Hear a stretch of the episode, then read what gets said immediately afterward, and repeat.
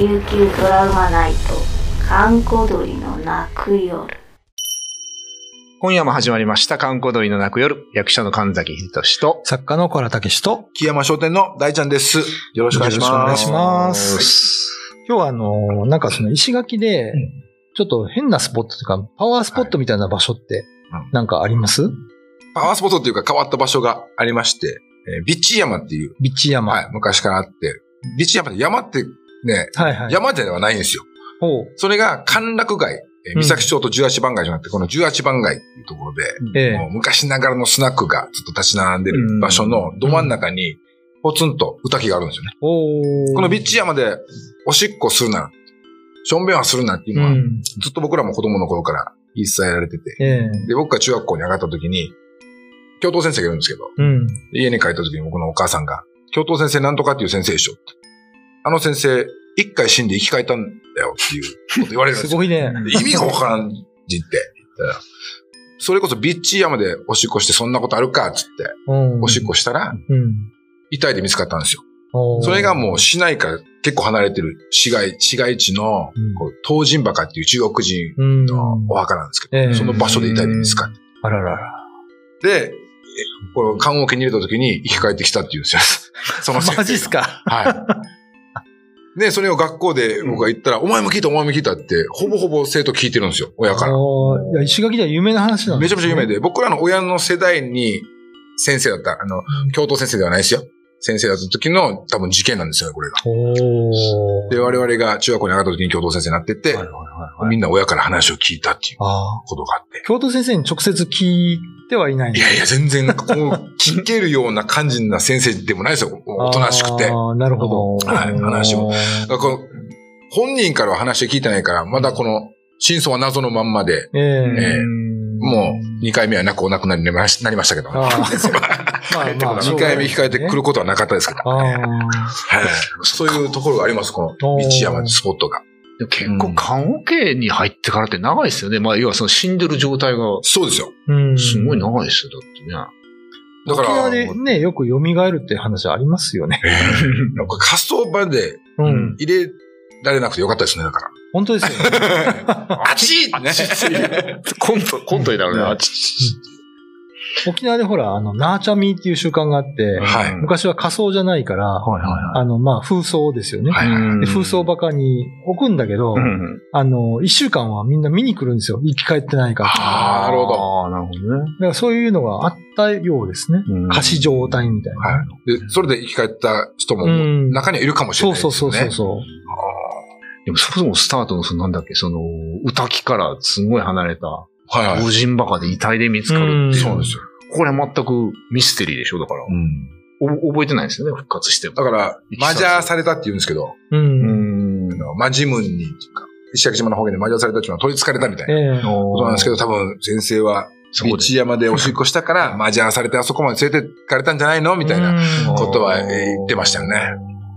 石垣ではマジャーって言うんですね。そう、マジャーされるっていう。沖縄本島なんて言うんですよ。マヤーですね。ええうん。迷わされるっていう。ー。マジャーって、あの、ま、マージャーって火の玉のことなんですよね。へえ。だから、なんか関係してんのかな？ねえ。面白いですね。マヤーは猫ですけどね。ま、いや、あれは、語源は迷わされるっていう。うん。おマヤー、マヤーされる。マヤーされるへね。マヤは猫ですよね、確かに。ねですよね。なるほどね。まあまあ、やるなって言われることは、やらない方がいいっつはいそうですも何があるか。そうですよ。まあでも復活できてよかったですね。ちょっと詳しい話、また僕聞いときます。はい、ぜひ、今、ふと思い出したんで。続報をちょっとえ聞きたいですえね。はい。えー今夜のお相手は神崎仁と、小原武史と、木山書店の大ちゃんです。あの、沖縄市にもスクブー滝っていうのがあって、スクブっていうんですか？うんあの、当時の尋常小学校の校長先生が、あの、まあ、小学校の生徒を連れて、そのスクブー滝に、まあ山なってはいはい。登ったんですよ。で、そこの石に腰掛けたんですけど、まあ、神石って呼ばれてる、まあ、神様の石なんですよね。はいはい。で、その校長先生、本土の人だったから、はい。あの、子供たちが、先生そこに座ったら立たられるよって言ったんだけど、信じなくて、はい。いやいや、こんな石がたたるわけあるか、つって、そこに押し子かけたんですよ。なんあでかけるかな。そしたら熱出してねあの、きょ抗がんが膨れ上がって、あ。はいで、しょうがないから、あの、ユタに見てもらったら、うんあの、ここは神様の場所でそういうことしたから、あんた、あの、指示高どくるって言って、その、えー、甲高い場所うんに立たられてると。はいだから、あそこに行って謝りなさいって言って、で謝ったら、それがすっと引いたんだよね。うんなんでおしっこかけるかなと思うんですけど、ね沖縄の人もかけるね。どちらも教育経験者だから。そう、そうですね。ねねまあ、信じへんのはいいにしてもね、はいかける必要があるかとは思うんですね。でもな、え、何や、何山でしたっけ？ビッチー山。ビッチー山はい。まあなんかあれですね、命取るまではやらなかったってことですかね。はい。うんそれがおど驚かしたんですよね。でしょうね一回殺すから、つって。怖いですね。怖いいたずらだなって。ねまあでもそれからその先生は、そういうことしなかったでしょうね。はい。うんもうしてないと思いますよ。うん結構先生って多いんですよ。あんなのいるか、お前、みたいな。はいはいはいやって、なんか、マジャーされるっていうパターンがあるんですよね な。るほどね。僕らの英語の先生もそうでしたよ。はいはい。あの、青少年自然の家っていうところがあって、ええこの修学旅行の前の5年生とかは、もう、そこで一回修学旅行に行くための宿泊学習っていう経験やるんですよね。うん僕らも中学校の子だったんですけど、そこに泊まるときに、石、石、一部屋だけ、もう昔からある建物ですよ。うん一部屋だけ、この部屋だけはもういつもこう生徒が泊まってもこう、ね、取り憑かれたりとか変なことするから、この部屋だけはもう泊まらさないでってええ言ったのを先生が、何こんなことあるかっつって、泊まったんですよね。うん一人だけで。うんもう、マジャーされました。ずっと一日中軍歌歌ってたみたいで。うわ、この部屋で。怖いですよね。怖いですね。一日軍か。聞いたら、もう先生全然軍歌なんて歌ったこともないし、歌も知らない。そういうのもありましたね。ね中学校の頃に。あの、今、その、青年の家はいはいで。思い出したんですけど、あの、玉城ってところにねうん、玉城青年の家があるんですよ。はいまあそこもなんかいろいろ話があるんですけど、うんあの、玉城城市とかがすぐ近くにあるんですよ。だからまあ、霊域なんですけど、うん。そこに青年の家があって、はいはいはい。で、学校で行くじゃないですか、みんな泊まりにね。その時にあの、まあやっぱり同伴の先生が、うんあの、いや、俺はそういうの信じないと。うん沖縄の人でしたけど、はいはいはいで、そう言い張ってて、で、まあ、そのバーベキューをやった後に片付けて、で、先生一人で見回りしてたらしいんですよ。そしたら、あの、屋根の上に、なんか揺らめくものがあると。はええと思ってたら、映画のプレデターって見たことあるい。はい、ありますあります。はなんか、名、あの、透明の名産物ね。はいはいはい。あんなのが屋根の上をこう渡ってるんです。い。で、しばらくしたら、その玉城上司の方からも、そういうのがいっぱい来て、囲まれて、で、先生ビビって、あの、半分おしっこじびりになりそうになりながら、はい。うわーって帰ったらしいんですよ。で、いや、あの、生徒が、どうしたの先生？なんか顔色、顔色青い青いけど、つって。うん。うん、お前たちに謝るって言って、今外出たら殺されるから絶対出るな、つって。で、僕その話を聞いたんですけど、実は同じ場所で、やっぱプレデターみみたいなことを見た人がいるんですね。何人もいて、えあのーあそこはなんかいらっしゃるみたいですいね。何者やろ？何者っすかね？まあ、お化けか宇宙人かなんかわからないですけど、そういうのが。結構いるみたいですね。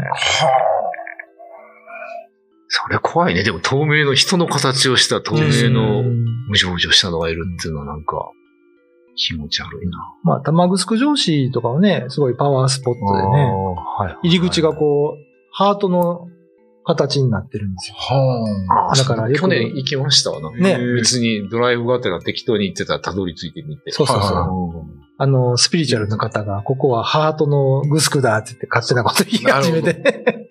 あそこ結構なんか儀式的なことしてる人いますよね。スピリチュアル系の人でいますね。へまあ、パワースポットではあるんですけどね。ねうん。まあ、そういう目的なんかたまにあるっていうね。なんか、僕の話もそうですけど、青少年の家ってなんかいますね、これ。なんかね。なんかいますね。まあ、前も僕言いましたけど、あの、そういう青少年の家とか、うん役所とか学校はうん、人が住めない場所に建てるんですよ。はだから、お墓の跡とか、はいはいはいブスクの跡とか、死体置き場だったとかね。あ。えそういう場所ってマンションとか建ってたら風評被害があるじゃないですか。はいはいはいだからしれっと公園にしたり役場にしたりするんですよ。はだからそういう場所は結構ね、出るって土地が安いしうん、出るっていうう。んまあ、しょうがないですよね。あ。だから学校とかも、学校の階段とか、そう。ね、あるんですあねる。と思いますよ。なるほど。あでもこういうのはそのあれですよ。やっぱチャレンジャー的な人がいないと聞けないですからね。そうそうですね。そういう学校の先生がチャレンジャーになってくれて、キャラがいて初めて話が始まる。証 証明してくれる。証明してくれるっていう。だから教育関係者が多いのかもしれないです。教育みたいなね。まあまあ、なかなかね。じゃあ、うん皆さんじゃあ青少年の気をつけましょうじもしかしたらそういうものが見れ出るかもしれないよっていう。石垣もやっぱそういう小学校とかそういう話多いんですか？小学校のね、あの、ずっと、点々とこの、学校を、うんあの用務員のはいはい。点々としてる方がいて、ええやっぱり学校めちゃめちゃ出るって言ってましたね。やっぱりね。よく見るって言ってました。ああ。あの、場所は言いませんけど、まあ、糸満のある小学校でね、夜中になったら、校庭に、うん。あの、日本兵が整列してるっていう。あで、たまに自転車に乗った日本兵が自転車。校庭を回ってるんですよ。うんで、びっくりして用務員の人がこう下に出たら、自転車が通ると輪立ちができるじゃないですか。はいタイヤの跡が。あれが途中で消えてた。あ。ええあ一応じゃあ、わだちはあるんや。輪立ちは残ってた。残ってるんですね。うん。2時になったら夜中のね、日本兵が校庭に整列 して、なんか不動の姿勢でこう立ってるとか、よく聞きますよね。もともとこの学校の場所は何だったんですか？あの、司令部でした。ああ、やっぱり。司令部がそばにあって。だだから。これ以上言ったらすぐわかるけど。ああ、ああ。バレますね。ホミグスクにもありますしね、そういう場所ね。なるほどあまあ、じゃあ学校由来じゃないんですね。その土地、土地がってことですね。でしょうね土地にいるものが出てくると。うんだそういう場所ってやっぱりその、マンション建てる建設会社とか買わないじゃないですか。いやいやいや。風評被害であったらね、怖いから。ですよ。だから平和記念公園とかね、はいはい。公園になんかするんですよね。そうなんです。はい。まあ、石垣島でもそういう場所はやっぱりあるんですね。ねえありますね。今夜のお相手は神崎秀俊と、小原武史と、家山書店の大ちゃんです。YouTube のチャンネル登録高評価 Twitter のフォローよろしくお願いしますポッドキャストも配信中詳しくは概要欄まで。